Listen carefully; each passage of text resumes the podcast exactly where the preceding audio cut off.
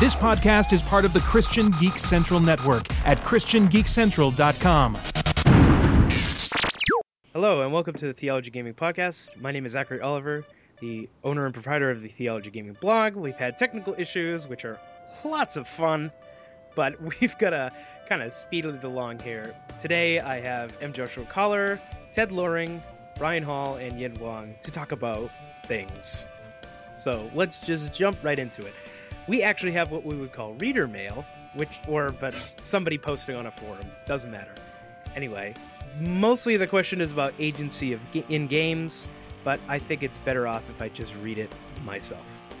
So, I found my son setting animals on fire in Minecraft to get cooked meat because it is much easier than killing them and cooking them in an oven in an inexperienced player who's been hungry and struggled to create an oven and cook meat, I can understand the appeal, but at the same time, I found the thought of burning animals alive very disturbing. It is also possible, of course, to abuse innocent humans. I found my son keeping villagers confined in pens for some purpose I didn't understand. okay, I'm laughing. Now he's been using the gun mod, he could just as easily be using villagers for target practice, again with no fear of consequences. I'm sure there's a lot of games where evil behavior is tolerated or even encouraged, but this is the one my son plays, so it's piqued my interest. So, what do you guys think about this? um, I'll, I'll, I'll, go straight off the bat. I think that the, either like either the dad um, doesn't have a lot of familiarity with video games at large, or next to none.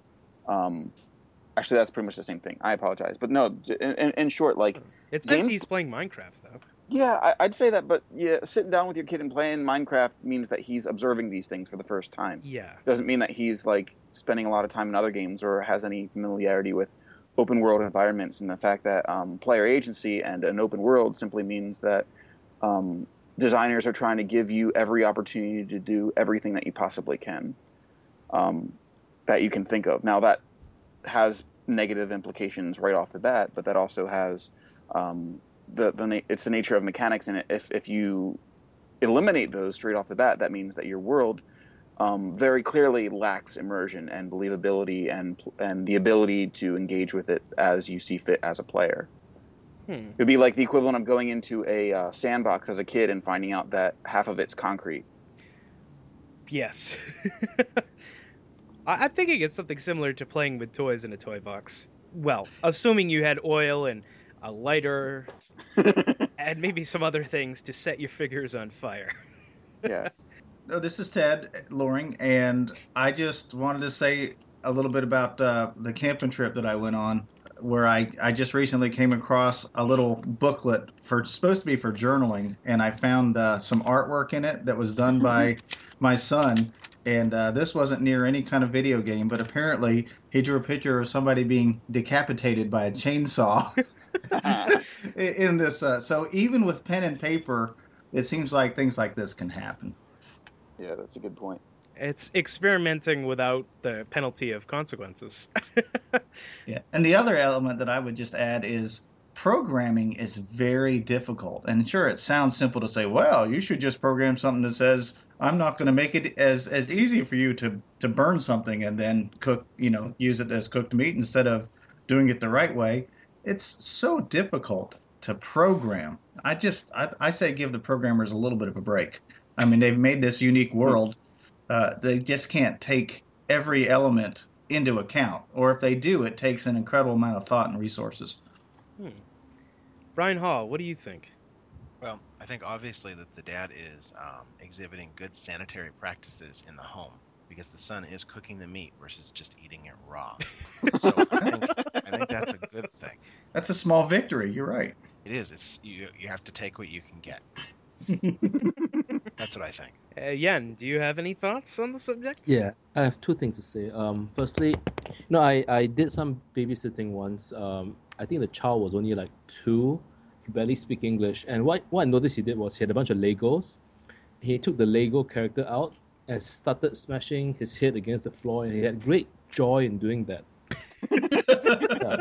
So I was wondering, and I'm, I'm not sure if his parents let him see any violent cartoons or anything. I just think that that innately in the child, in any human, there is a certain kind of amusement we get out of out of violence, or maybe even I think it's because until we have developed empathy, and then we start to see that actually the person on the other side is also a human.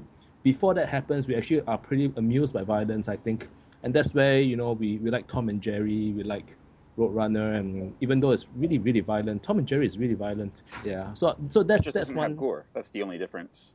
Yeah, so that's that's one one mini thesis of mine that that I think affects the way we talk about games. And the second thing is, I agree with Josh that if we the programmer just cuts it out from the mechanics, it probably will not be a very the game probably won't receive be received very well. But I thought what they could do is they could allow it, but allow it in a way which clearly signals to the player that what you're doing is really not nice. I'm thinking about Infamous, right? Or Uh, sleeping dogs, maybe. Oh, well, Sleeping Dogs is I think too subtle. Uh, no one gets it. Uh, uh, That's unfortunate. You even wrote an article about it. yeah, I did, and it took me a long while to, to, to tease the article out. But I think Infamous is a pretty good one. You you have the you you're, you are clearly allowed to kill civilians. In fact, you can even gain experience from killing civilians if you're evil enough. But clearly, the, the, the, the game signals something to you, right? You you look evil. The city gets more evil looking, and sure, the freedom is there, but I think there's some signal, or some some some feedback loop to you. I think something like that is is yeah, it would be preferable rather than complete no feedback at all. Yeah. Yeah. Also, um, similarly, uh, you know, most most even Grand Theft Auto, there's a certain level of penalty based on what you do. If you start causing a lot of ruckus, running people over, uh, police will start. You'll get stars, and police will start escalating based on your level of violence. Um, of Mm. course, you know, you just die or get caught, and then you start over. But um, the point is that like there is a certain level of consequence. Um, I also think of uh, specifically Bethesda's games like Fallout 3 and Skyrim, where um, the world at large, uh, the the worlds in both of those games really do value um, doing anything that the player can think of. However, there are a few small things that really are kind of like the the definers. Like if you you can't hurt children. Um, Well, and- well, and- you can. They actually did animate it in Skyrim, but you can only access it through a mod on the PC.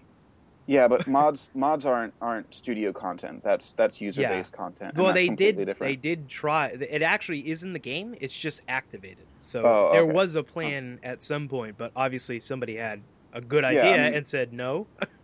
and, and and and that might be the, the the boundary or whatever. But I remember I was playing the game and I was just, you know, because of the character that I was playing and the way that I was playing, um, I was just like assassinating everyone in a house. And I realized, and that's that's probably another discussion.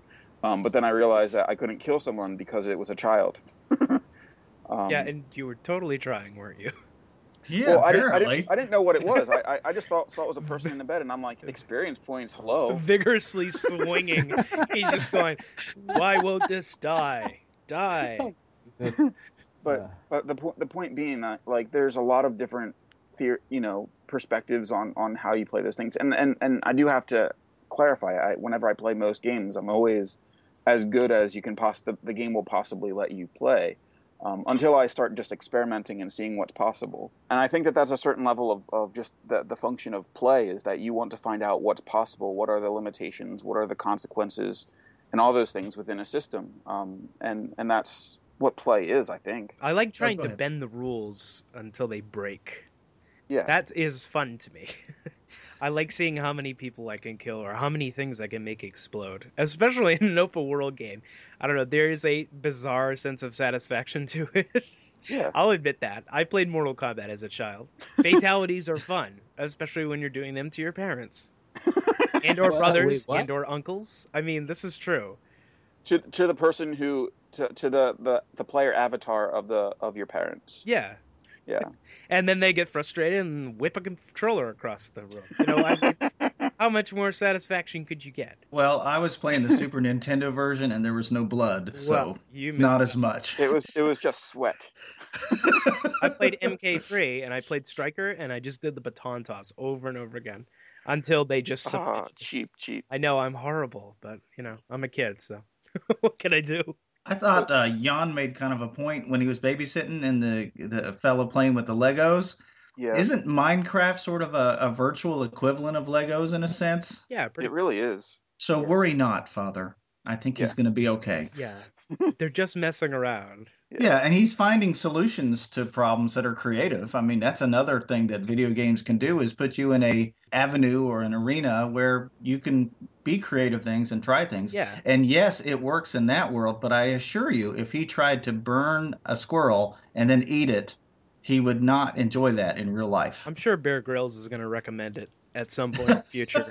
if I had to guess. Also, th- there's something mechanically different about physically picking up a torch with your hand, trying to get it on fire, and then using it to light anything on fire in real life. Yeah, like, there's a couple more just- steps. Yeah. Other than what? Clicking a mouse button, I guess. or or picking up a stick in uh, picking up a torch in the game and it's already like lit, and then just pressing the the the, the or clicking the button uh, key to, to to to do it. All right, so fear not. Your child is doing normal things and probably will not be doing those to people in real life. Yeah. And- And I also recommend playing together with him and also bringing it up as a point of discussion. Yeah, definitely bring it up with him Yes. and uh, let him feel free to explain how he sees it. Yeah, should you put villagers in a pen? Yes. I mean, the Who answer is probably going to be no. Maybe they're not so innocent in his mind. Maybe he's pretending that he's a policeman and they're criminals. It also has a lot to do with what mode you're playing it in, because Minecraft has two two main modes: it has creation and survival. Well, if it's Oh. for survival, then obviously he needs to pen them together so that he can kill them for food. It's us. Yeah. it's- Yeah, that's that's a little dark, but yeah, Wait, the villagers? yeah, that's what I'm thinking. Wow. okay, this took a dark turn. I'm not sure if this is helpful anymore.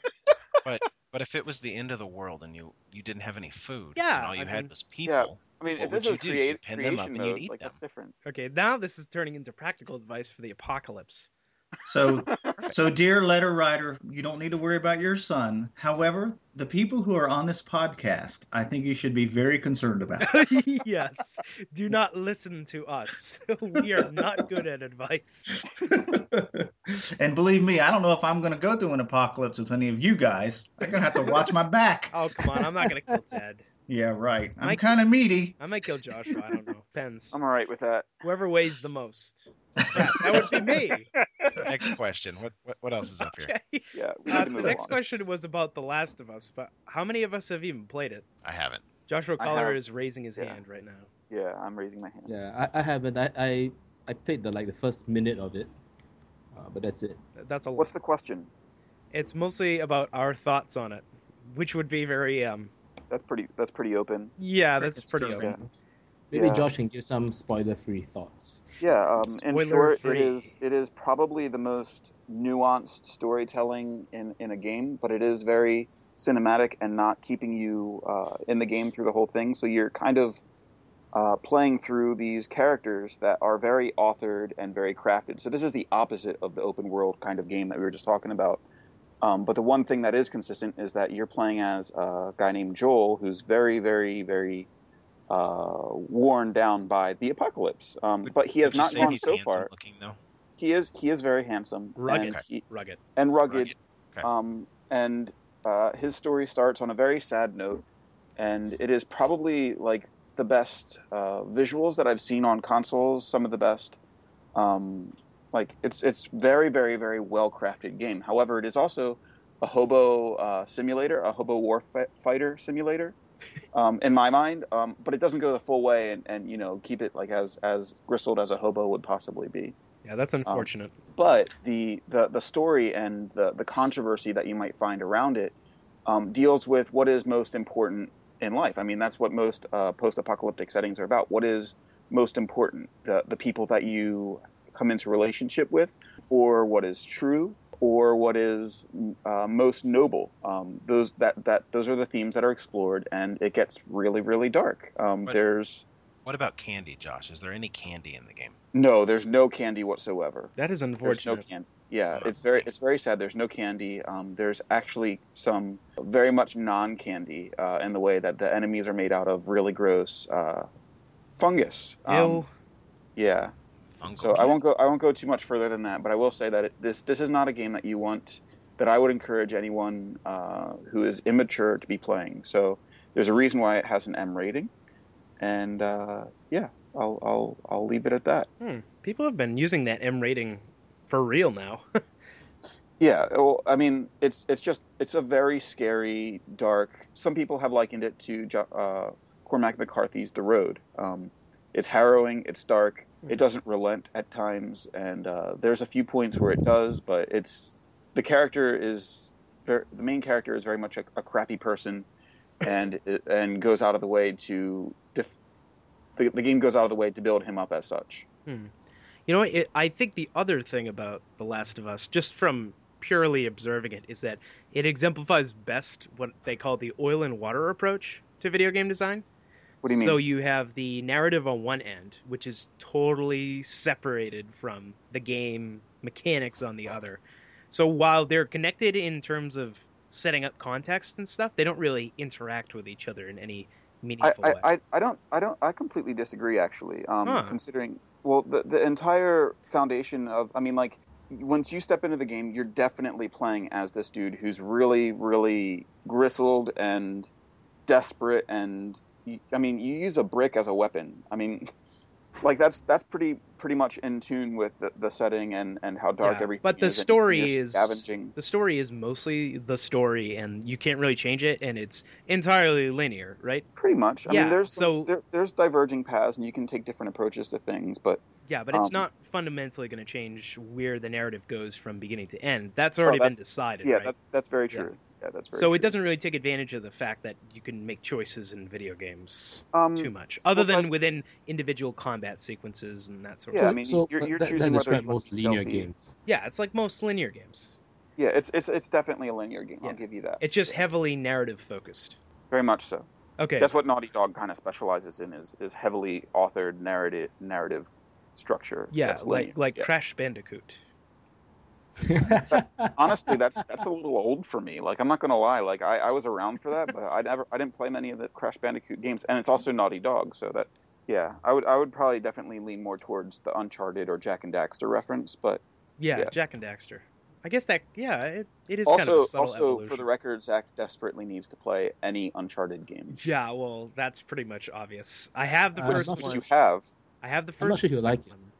We'll see. Are there difficulty settings? yeah. Yeah, there you, you can only start on uh, hard though, like or no wait, Ooh, uh, shame on. normal and survivor. Oh, okay, I'll do that then. It goes normal, easy, normal, and survivor. And survivor you can't start with; you have to play through on normal first. Oh, boo, boo. Yeah, I, I hate it when that happens, but it, it, it was it was pretty challenging to begin with. So you know, Yes, that it was. The first one, especially. There'd be times when those guys were just running at you and running at you. Oh, I'm sorry, I was thinking of, of Last of Us still, but yeah, I Oh, start in. Uh, I'm pretty sure you can start on hard in in uh, the Uncharted games. Or I can use a code to unlock it. I'm sure. Hopefully. Yeah. Are they going to be mean to me? I'm not sure. Well, the first one, the first one had really, really poor combat structure. So, I mean, like not, not, not like it was the, the core mechanics were bad. It was just like they didn't know how to handle all these enemies coming in all the time and like how to structure the levels so that you could figure out how to not get dead a lot. Huh. But Brian Hall told me there were submarines, so I need to play it now. Oh yeah, yeah, definitely submarines. Makes it all better. Yeah, well, obviously. it's a submarine. Well, you know, and the key to the first Uncharted and what it taught me is that you can never just camp out. You have to constantly be moving. Otherwise, Hmm. the enemies, they'll flank you very quickly. So it was the first game I thought that I've ever played. I don't know if this makes sense, but it felt like it was a true 3D shooter because it wouldn't allow me to stay in one spot. I just I was constantly moving around a room within the 3D space, you know, trying to knock off these guys because they were coming in from different angles. I don't know. Hmm. I, I love the game. I, I can't say also, it has one of the all of the Uncharted have one of the best takedown moves. Where you just run up to them and press the melee button, and then you punch them in the junk, and they die. They just die, disappear, gone. Really? Junk punching, gone. Yeah, I well, don't, I don't remember that. I don't remember that. Well, Joshua Cauller would know. Yes. I, I remember I remember playing the co-op um, in in uh, Uncharted Three, and that was pretty much all my buddy Zach and I, or my my buddy Matt and I, all we did. Junk punching. Junk punching for all. That must Sorry. be in the later installments of This the is game. this, this podcast. If, if the if the dad from that Minecraft question is listening right now, he is completely disappointed with me. Okay, I've just found the name of this podcast, and I'm going to keep it. oh, All right, Yes, moving right along. Okay, so we were gonna do a "What are we playing?" thing, right? Yeah. that's next. Yeah. So who wants to start? Can I start? I, I'm ahead to go go off first. Yeah, you should go first, Yen. I haven't been playing much. The only thing I've been playing is uh, NBA 2K14 that was released a couple of weeks ago, Huh. and the NBA season just started yesterday, I think. Yeah, but I don't think you guys follow basketball. Huh. Well, how is it compared to previous entries in the series, other than the It- better roster? I think the improvements are minute, slightly better aesthetics. I think what they're striving for every year is to have um, closer and closer simulation to the actual basketballers. Uh, you know, his his movements, his the way it feels like, and there's there's some there's some improvement in that area, but but yeah, it's pretty much the same game with an updated roster. Is Jay Z involved? Because he's heavily involved in all the advertising for it here. Yeah, yeah. I think I, I'm not sure how he's involved, but he is involved. I think involved. he's a some- producer. yeah, he's producer. He chooses the songs and stuff like that. Oh, the soundtrack. Yeah. Yeah. Jan, are you still playing the Charlotte Bobcats? Oh no, I, I moved on to a new game. Uh, but the Bobcats Oh. game was was I, I played two whole seasons of that. Yeah. And and I thought I thought it was interesting because for, for I'm someone who, who writes a lot about narrative and and themes and, and, and stuff like that. And I spend more time playing NBA than any other game. Uh, yeah, I thought that was interesting to think about. Um, You should write Yeah, more about basketball. Sports Beat with Jan. you know, I actually don't watch the NBA games. I can't get them in Singapore. Ah, okay. Yeah, so I, I just read articles and watch tiny clips on ESPN and stuff like that. I guess I could I could pay for the the NBA.com thing, but I, I don't think it's worth them. I don't think I have the time to watch the games too. Yeah. Yeah. And there's a lot of them. yeah. there is. Yeah, there's that. Yeah. When I was a college kid, I would spend like three hours a day watching NBA games. Yeah, which explains why I didn't do well in college. Uh, You know, they may have lit- a feature with the with that NBA thing. Like I have NFL Rewind, and I can watch any past game. But they also have a condensed version of every game, so I can watch an entire game in 30 minutes mm, with just highlights. So it's pretty great. yeah. That sounds that sounds nice. Yeah. And easier. Yeah. Talking about NFL, uh, what I've been spending most of my time doing, uh, well, actually two things. I've been watching a lot more movies uh, because I started my movie blog and I was excited and started to watch more movies. Uh, Yeah, you got Uh, really nice short reviews. They're they're really quick and easy Yeah. to read, and you get to the point really quick, and Very good. Very pithy. Yeah, Recommended. yeah, what what I've been spending most of my time doing is I've been I've been watching this anime uh, from Crunchyroll, so it's legal. Uh, and this anime is about American football. huh. What is it Yeah. called? Please tell me. It's called Eyeshield 21. There, there really only is one anime about American football, and it's really famous, and all, all the anime folks know it. And, and it's really interesting because I've been in the States, I watched the Super Bowl, and I'm like, my goodness, how on earth can Americans watch four hours of this? Uh, I don't know how they can either. and but the, the, the anime and the manga makes it really, really interesting, really exciting. So, and this is that's the interesting thing about Japan. Japan is really into American sports. Japan has its own American Football League. Japan has its own ice hockey league, and I don't think any other country in Asia does that. You know, and Japan of course has its baseball league. So I, I thought that's pretty interesting. uh, yeah. from culturally, This is a long anime. it is. It is 150 episodes, and it doesn't even cover. Only covers about two thirds of the manga. Yeah. Jeez. That's nuts. Okay, that's, That's- it for me. Kind of cool looking. Yeah. It reminds me of Prince of Tennis, except more. Yeah, Modern. Uh, Prince of Tennis. Um, they have a really long running soccer one too.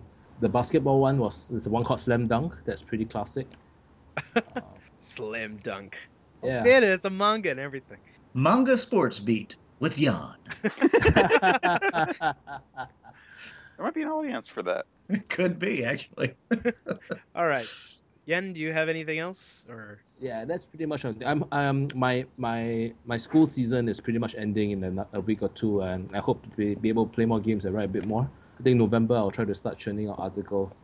Um, it looks like November, December maybe will be the only only time in the of the year where I can write stuff. ah, so I'm hoping to play Last of Us. Uh, I'm I don't know. I may start playing Beyond Two Souls. Um, of course, I still have about like 40 games unplayed in my PS3. so yeah, you we'll see what what's coming up soon. Awesome. I'll go. I'll go next. Um, I played a, a, game called Brothers: A Tale of Two Sons, uh, which is uh, made by the company Starbreeze. Which it's the first time that they've kind of stepped out of the uh, dark AAA kind of like genre. That they're most known for um, uh, Chronicles of Riddick: Escape from Butcher Bay and excellent. Yes. and uh, they're also known for uh, Syndicate, uh, which was not originally their type, their IP, but they took that and created a, modern adaptation of that, which is, uh, for those who don't know, is a, a first-person um, cyberpunk uh, team-based game uh, with like brain hacking and all sorts of stuff like that. But uh, Brothers: A Tale of Two Sons was the first time they they stepped out of that, and that there was. Um, uh, they're a Swedish company. They have a, a, a Swedish Lebanese director. Um, he's originally from Lebanon, came to Sweden, and he is a famous f- film director who was the director of this game. First time he's made a game, but it is. Uh, sorry, I'm giving too much in, in, indication about the background of it. But just describing the game in short, you're controlling. It's called Brothers: A Tale of Two Sons because you're controlling two brothers, and it's a co-op game for both of your thumbs. So think of each hand as uh, a player in, in a sort, and and you're moving them around with your thumbs. Hmm. So, uh, big brother is on your left hand, little brother is on your right hand, and you move them around, and your shoulders are the the core context interaction keys. So, like if you see uh, a switch, uh, you would run over to it and press the the interaction button as the big brother, and he would pull it. Um, if you were to pull, do the same thing with the little brother, uh, it would be too big of a switch for him, and he couldn't quite pull it. Um, and uh, you come across hmm. characters in the world who can who each uh, of the brothers responds to differently. If you see a a harp, uh, the big brother will mess with it and it sounds like a mess, and little brother will mess with the harp and it sounds beautiful because he knows how. To, he's just a savant, and this creates uh, really unique puzzles that are very much based on uh, both. Uh, each character working with one another, um, and also a certain level of coordination, because um, you'll like cross cross thumbs at certain times. You'll be controlling one brother and not the other, and not realize how things need to be be flowing through one another. Um, but the most important thing you need to know about this game is that it made me cry. Oh. Um, Again? Stop crying. Be a man.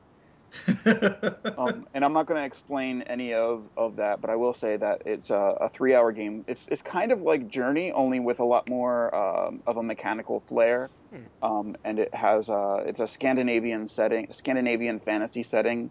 Um, the world is beautiful. It looks uh, beautiful, from what I see. The the, uh, the, the music in it is brilliant um, and really just keeps you in it. Um, and uh, it's it's just full of, of rich emotion and and uh, nonverbal storytelling. Like the characters speak, but it's in some nondescript uh, banjo kazooie like language. Simlish. Um, yeah, yeah. Like they're they're they're they're communicating with one another, but you don't know exactly what's saying. Hmm. Um, and and that keeps you kind of in the the focus on the action and your relationship with these characters, um, and uh, really going through the the epic journey that they're they're on to uh, retrieve this. Uh, basically, they're going to the fountain of life, or the the, the tree of life, to get um, healing for their dad who's dying.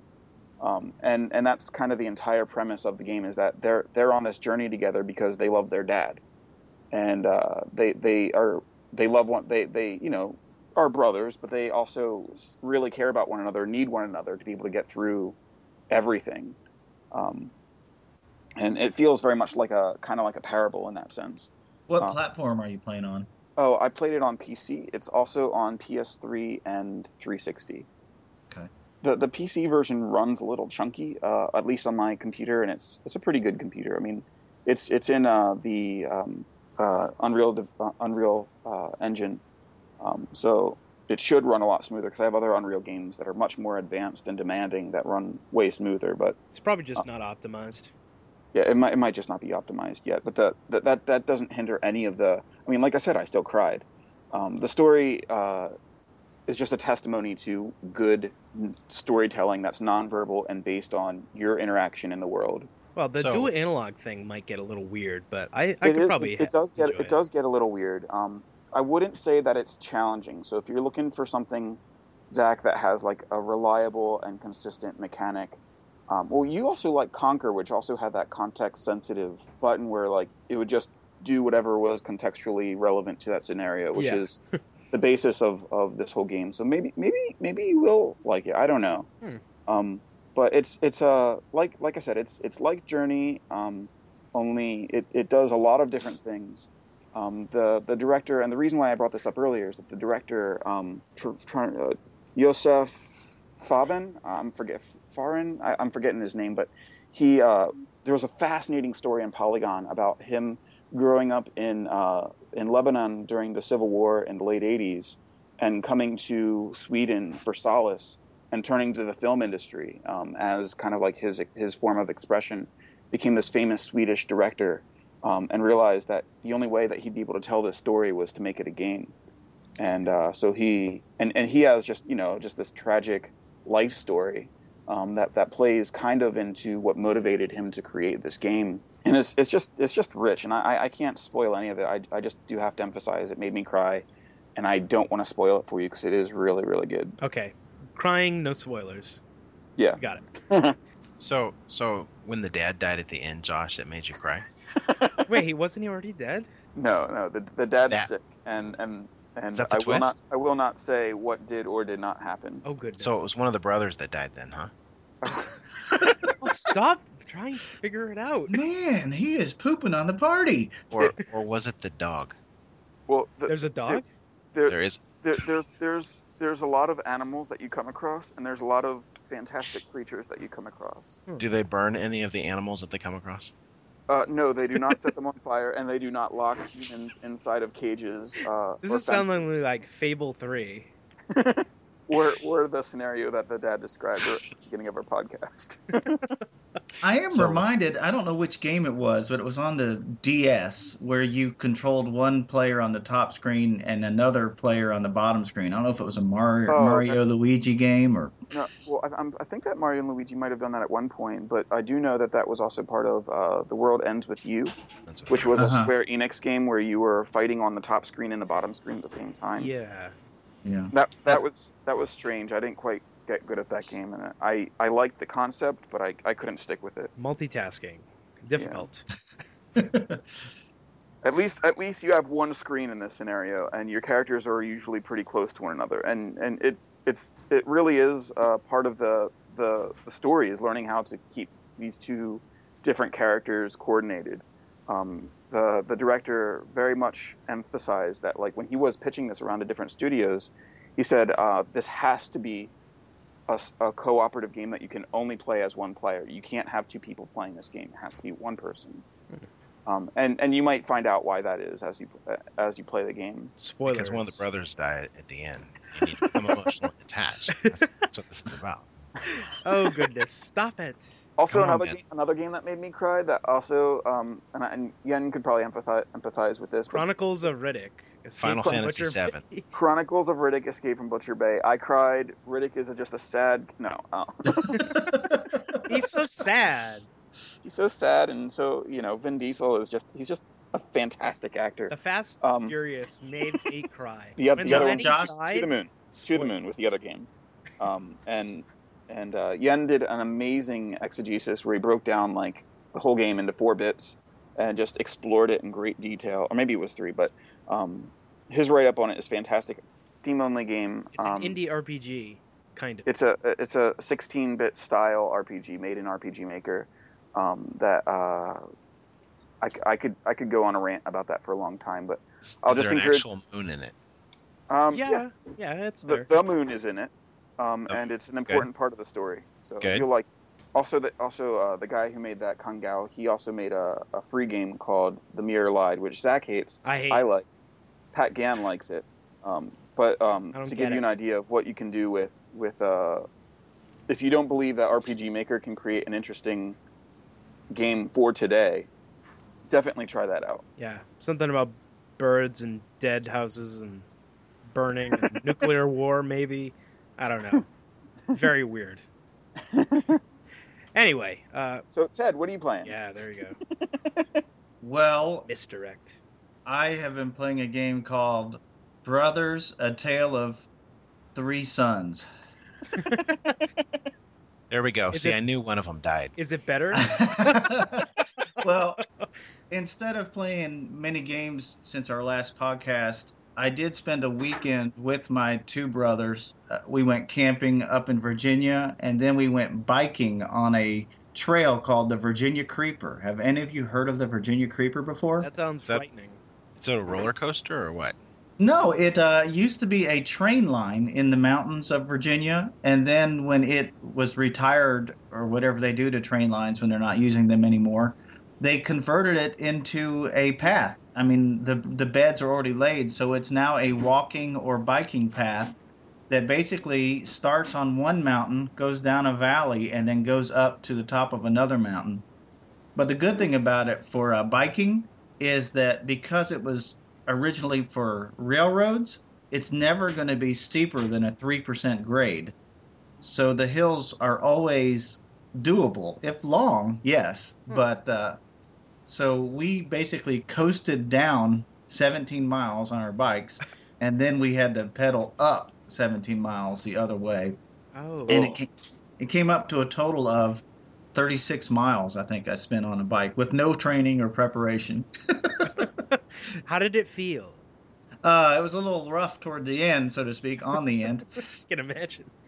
But my legs were okay. It was tiring. The, the thing about it is, I was thinking in terms of if you're a gamer out there and you're interested in exercise and you're near the Virginia Creeper, just do it where you go from the top of one side down into a valley. I mean, it's basically a, about an hour and a half downhill coast, and you are outdoors. You know, you do have to pedal a little bit. So I was just thinking if you're out there and you're a gamer and you're looking for something to do outside, that might be a good thing to do is to do half the Virginia Creeper. And you can even rent bikes and they uh you know, they cart you up to the top and then you ride the bike back down to the shop at the in the valley. Cool. So that was reality. That was the real deal. I wasn't playing like Dave Mirra BMX or some other biking simulator out there. There aren't a lot of like long form bike riding games where you just like ride a very long bike ride. Yeah, like like the Tour de France or whatever. There's not one, is there? Probably is, but is it enjoyable or good? Oh, I'm, I'm, I'm sure it's I'm sure it's not. I mean, like all, all of the fun in that is is the physical aspect of it, not the pressing the X button to pedal. It's like playing those old Epyx Olympic games, the winter games and summer oh, games. Oh man, oh it was running. You're just hitting hitting the button as fast as you can. California games. That's what I California remember. games, and also track and field is the ultimate example of that. Especially in the arcade, I would be pounding those buttons trying to run. This is how we do running. So uh, yeah, an endurance game on a video game platform is not always fun. But you know, riding a bike and it was fall, the leaves were turning, and uh, we I did have a little mini game going on where as I was riding along, if I saw a leaf falling, if I could catch it, you know, I, I gave myself a point. And I only caught two the whole time. It was pretty challenging. One time almost wrecked, so it's not worth it entirely. and then um, the next weekend I, I had class. So I was in class all weekend, so I didn't get to have any fun Oh. there. oh, class isn't fun. Uh, I love class. Class is enjoyable, but class takes up a lot of time Yeah, that's true. and it's hard. What, it requires hard? thinking and thought. Thinking. Stop. Let me tell you this. You know, I've been talking a little bit about Greek and working hard on my translations and stuff like that from the Book of John. So I go into this class. I literally spent probably 16 hours of total time doing all my translating, and we never went over them. Oh, you know what? That's usually what happens. Yeah, I know, but it's just like, I if I had known that, I would have been doing something else. Yeah. Oh, well, here's a pro tip for all you graduate students out there. You never really have to read any of the books they assign. Good because it's too much. It's too no, much. don't bother. You know what? If you just skim and do a quick outline of the book, you're basically gonna win. yeah, and I'm doing okay. I'm I'm a I'm a B student. I'm never going to be really an A student except every once in a while. But I'm okay with that. I, I've decided that mediocrity is not a bad thing. well, you know, at the end of the game, so Uh, to speak, B is above average. It's not. It's not True. mediocrity. at the end of the game, and let's just say I have my MDiv in my hand, and I'm going somewhere, at whatever I do with it, someone's going to say, "So, you got your MDiv? Did you have a C average or a B average or an A average?" I'm gonna. They're not gonna care. No. They just they just are impressed that you you started something and you finished something. So that's what I've been not playing. which is mostly working and or That's what I- biking, Yeah, I've been doing, not playing. I've been doing, doing a lot of not doing. playing. Good. Brian Hall, are you there? Oh, I'm here. yeah. What have you been doing? Ted started talking about exercise. I started tuning out. It was like, oh, guy. I guess you don't like exercise. Uh, uh, um, no comment. um, no comment at all. No, I. You know what? My best thing of the week here. Let's see. I've been playing Candy Box 2. Yes. What is Candy Box 2? I, I don't even know if I can describe it. Um, you'd have to play a Candy Box 1. It has candy and lollipops in it. Is this that thing with the It's an ASCII game. There you go. Oh, and you collect all the candies, and it just sits there, and you can just kind of play it when you're not doing anything. Yeah, I just leave the browser window open and let it do its thing. Yeah, throw ten candies on the ground, etc., etc. 10 candies? No, no. We're talking millions. yeah, well, you will, can you win? I don't know.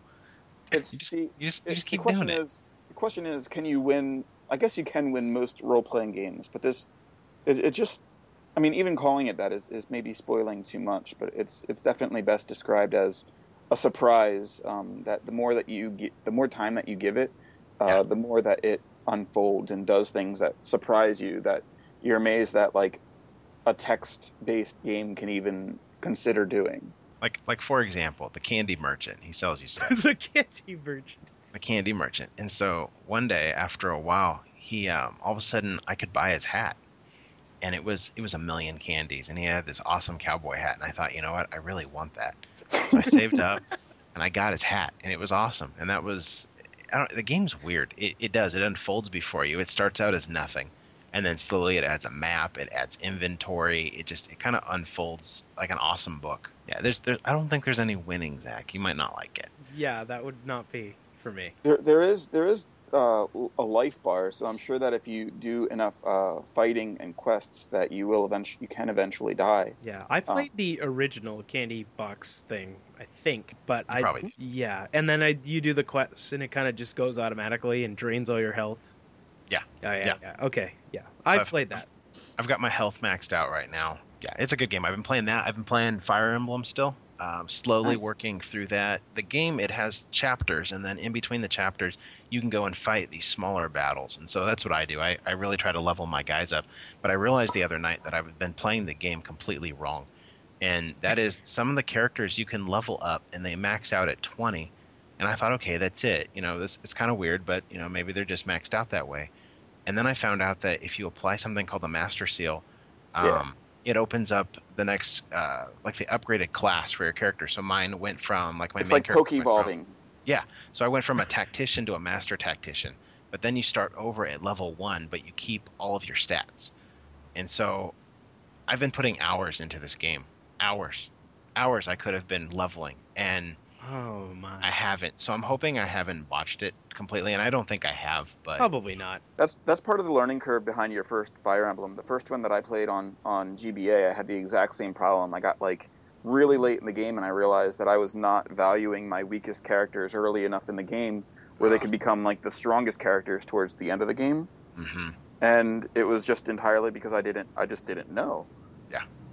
Hmm. didn't know. And and that's my problem with i mean the pokemon series is that you can only level really one or two or three guys and that drives me nuts because usually by the time i'm i'm too far into the game i have i don't have enough high level characters and they're all they're just weak and then i get my butt kicked and i hate the game.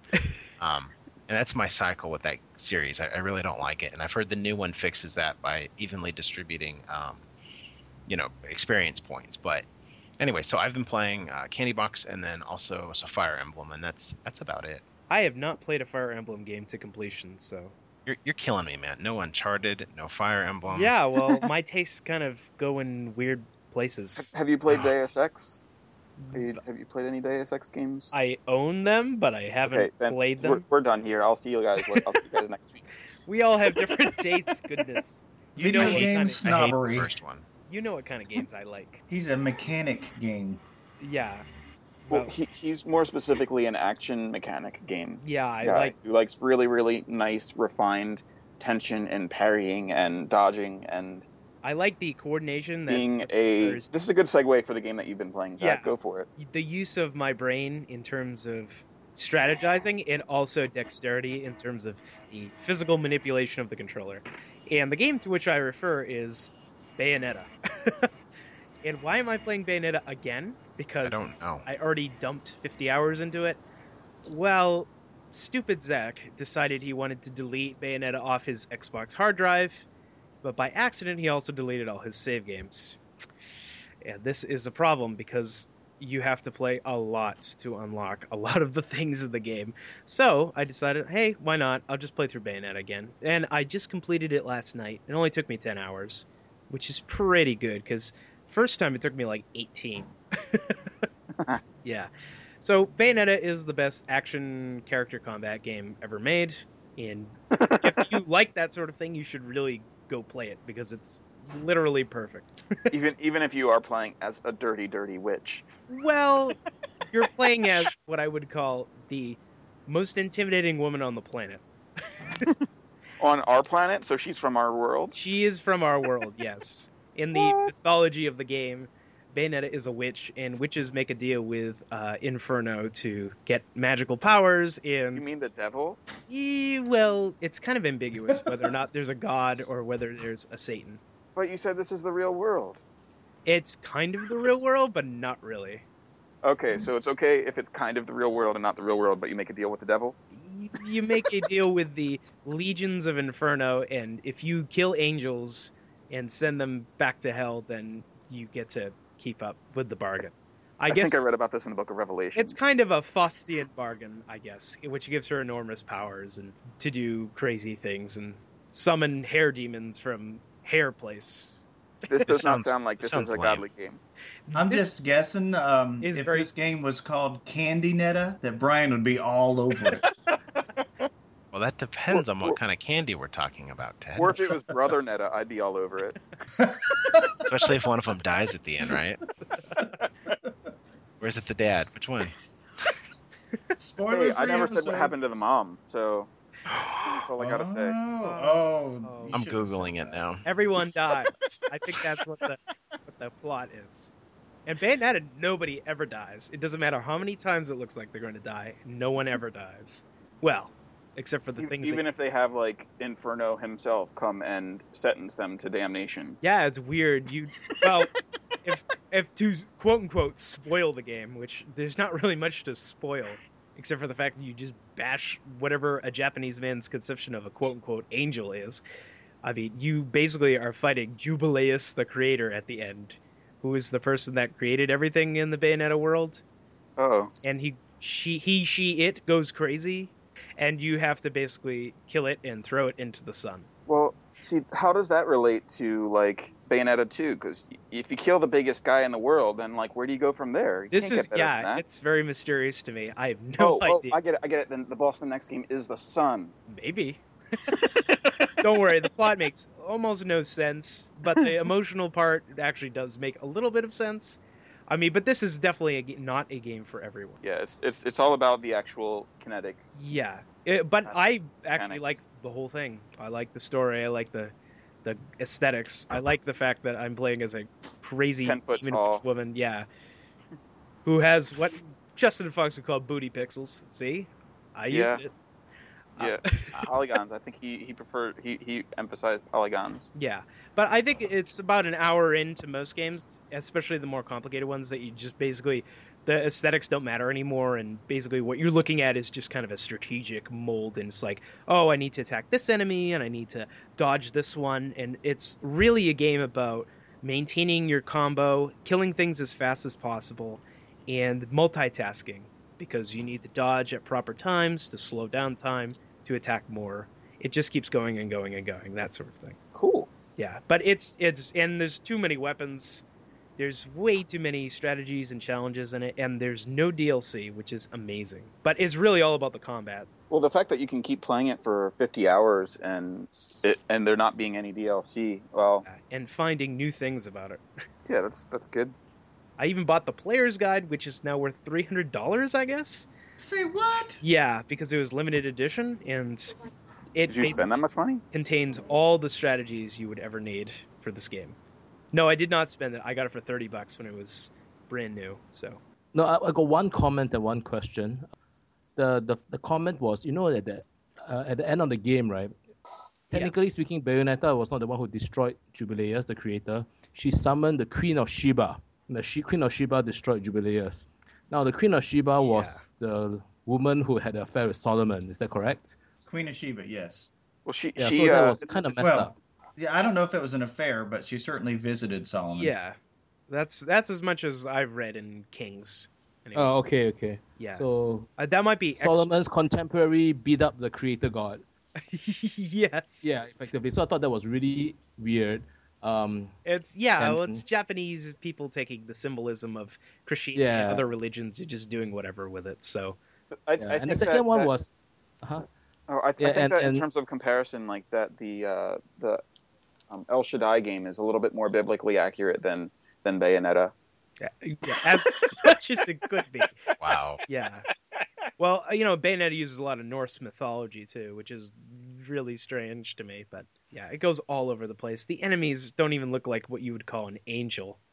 They're just like these things with, with wings and many, many faces and that sort of thing. Yeah, and the angels are really grotesque looking, actually. Um, Yeah, Yeah. Clearly bad guys. clearly bad guys. Yeah, you don't really see a lot of the Inferno things, so I assume they're not going to show it in the next game either. So So um, my second question is a is a is a mecha- is a technical question. Uh, since I'm I'm the noob here, I only completed the game once. What why why are there so many combos for? Uh, because are they are, are, are all the combos useful? Because as far as I can tell, the long combos they they you just leave you exposed for for such a long um, such a you leave you so vulnerable. I just don't see any use for them in the game. Or is that are there just so many layers of of of, of strategy I haven't unlocked yet? Uh, okay, so basically in Bayonetta, you can use. There's so many combos, obviously, right? They, all of them can be useful for different situations, but the best thing about Bayonetta is that you can basically evade at any time during a combo. Now, Ah, so yeah, so obviously Okay, okay. this would break your combo, but what they have is the system called dodge offset. So basically, if you do a combo right, and you you know you get through like three or four buttons in the sequence, and then you hold the button in evade, you'll actually keep where you were in that sequence. So basically, what this is encouraging is finding out the way that you want to break the combo. You'll see the enemy's attack, then you'll evade at the right time. Then when you come out of the evade, you can do the rest of the combo no problem. Okay, I have justified my noobness. You okay? yeah. That's it- complicated. It is complicated, but it's not even explained in the game anywhere, but you can just kind of figure it out after a while. Of course, on the other end, you can also do the parry once you get the Moon of Mancala or whatever it's called. But you basically just press forward and it parries. At if you if you press forward at an attack within 5 frames of the attack hitting you, then you'll parry it. And in higher difficulties, you can't actually do the dodge that well, and it doesn't really help you. So So five frames. Are we talking 60 FPS or 30 FPS we're here? talking I'm, 60 FPS here. all right. I, I am I am half joking. Uh, the fact that you're actually able to like parse five five frames that's just that's just nuts. yeah, that's actually not that bad because the uh, the evade, the what are you called? The evade in the normal and hard difficulties, when you do it at the right time, we'll put you into quote unquote witch time, which is the slow motion thing. Mhm. And this, when you have the slow motion, anything you do in witch time gives you a combo multiplier. So this is how you get high scores, right? oh, okay. at the same time as you eliminate enemies as quickly as possible. Now, on the highest difficulty, which is called Nonstop Infinite Climax, please don't look anything into that. You can't use Witch Time, so you have to use parry all the time in everything. Huh. So that's how the game basically trains you to get off of Witch Time eventually. So Yeah, it's complicated. So I think we're gonna have to have a separate podcast where um, Zach explains why it's okay to play as a demon witch who pulls off the super combos and why that's important. Well, there's nothing important about it. I just really love the combat system, and it's very satisfying, and it has that feeling of basically overcoming challenges, which is Cool. basically what Hideki Kamiya has said the game is about. Yeah, So, yeah. and they And that was Bayonetta Break with Zachary. they jammed as much stuff as they possibly could into the game, and that's why people are still playing it. Huh. Cool. I guess that's this is the main reason why you want a, a uh, Wii U is so that you can get Bayonetta 2. And the Wonderful 101, which is made by the same guy. So Yeah. that game is intriguing to me. I might get that eventually. Oh, please, please buy it.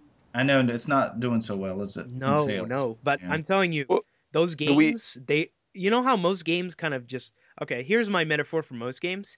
Most games are like a gigantic loud fart that slowly trails out as you play the game. What? Yes. Okay, so like you'll hear the initial wave, right? And it's like that sounds horrible, right? And then slowly but surely it sputters out towards the end. Think of Hideki Kamiya games as basically explosive farting forever, which hits some kind of magical crescendo at the end, in which everything is just maniacal and the stakes keep getting higher and higher. And now that we have reached the point of magical epic farting, I think that's a podcast. Magical epic farting, maybe another title I'm considering for this. Those are both good titles. Okay, we have shown our relative immaturity, so thanks for joining us on our journey. So, this has been the Theology Gaming Podcast. If you would like to know more about us, go to theologygaming.com. You can find M. Joshua Cauller at Love Subverts and that's fine. That's fine. It's a frequent retro game church and Substance TV. Ted, you can find at wildmanted.com. Yen, you can find at Redeemed Gamer. Just Google it. I'm not going to put the WordPress address in there. And I don't know what your movie blog thing is, but I will put it in the description so that people can find it. And for Brian Hall, you can find him at johnnybgamer.com. And I think that's it. All right. Oh, I, I just remembered one thing. I'm sorry, but this is uh, about my YouTube channel. I have a video on there where I my son gets his PS2 for Christmas back in 2003, and I just wanted to tell you that I was recently contacted by Spike TV, and they're going to be using that video or some part of it in their promotions for a contest about memories of your first PlayStation. Fantastic. So I'll I'll keep you updated on that. But uh, I thought that was kind of cool. All right, That's awesome. We will want to know this. All right. If you like the Theology Gaming Podcast, please go on iTunes and give us five star and write a review. We really appreciate it. It'll help us out a whole lot. And that's about it, unless somebody else has something to add. I gotta go to the bathroom. As do I. oh goodness, epic farting and then bathroom talk. Let's just end it right there. All right, say goodbye. Goodbye. Love you guys. Bye.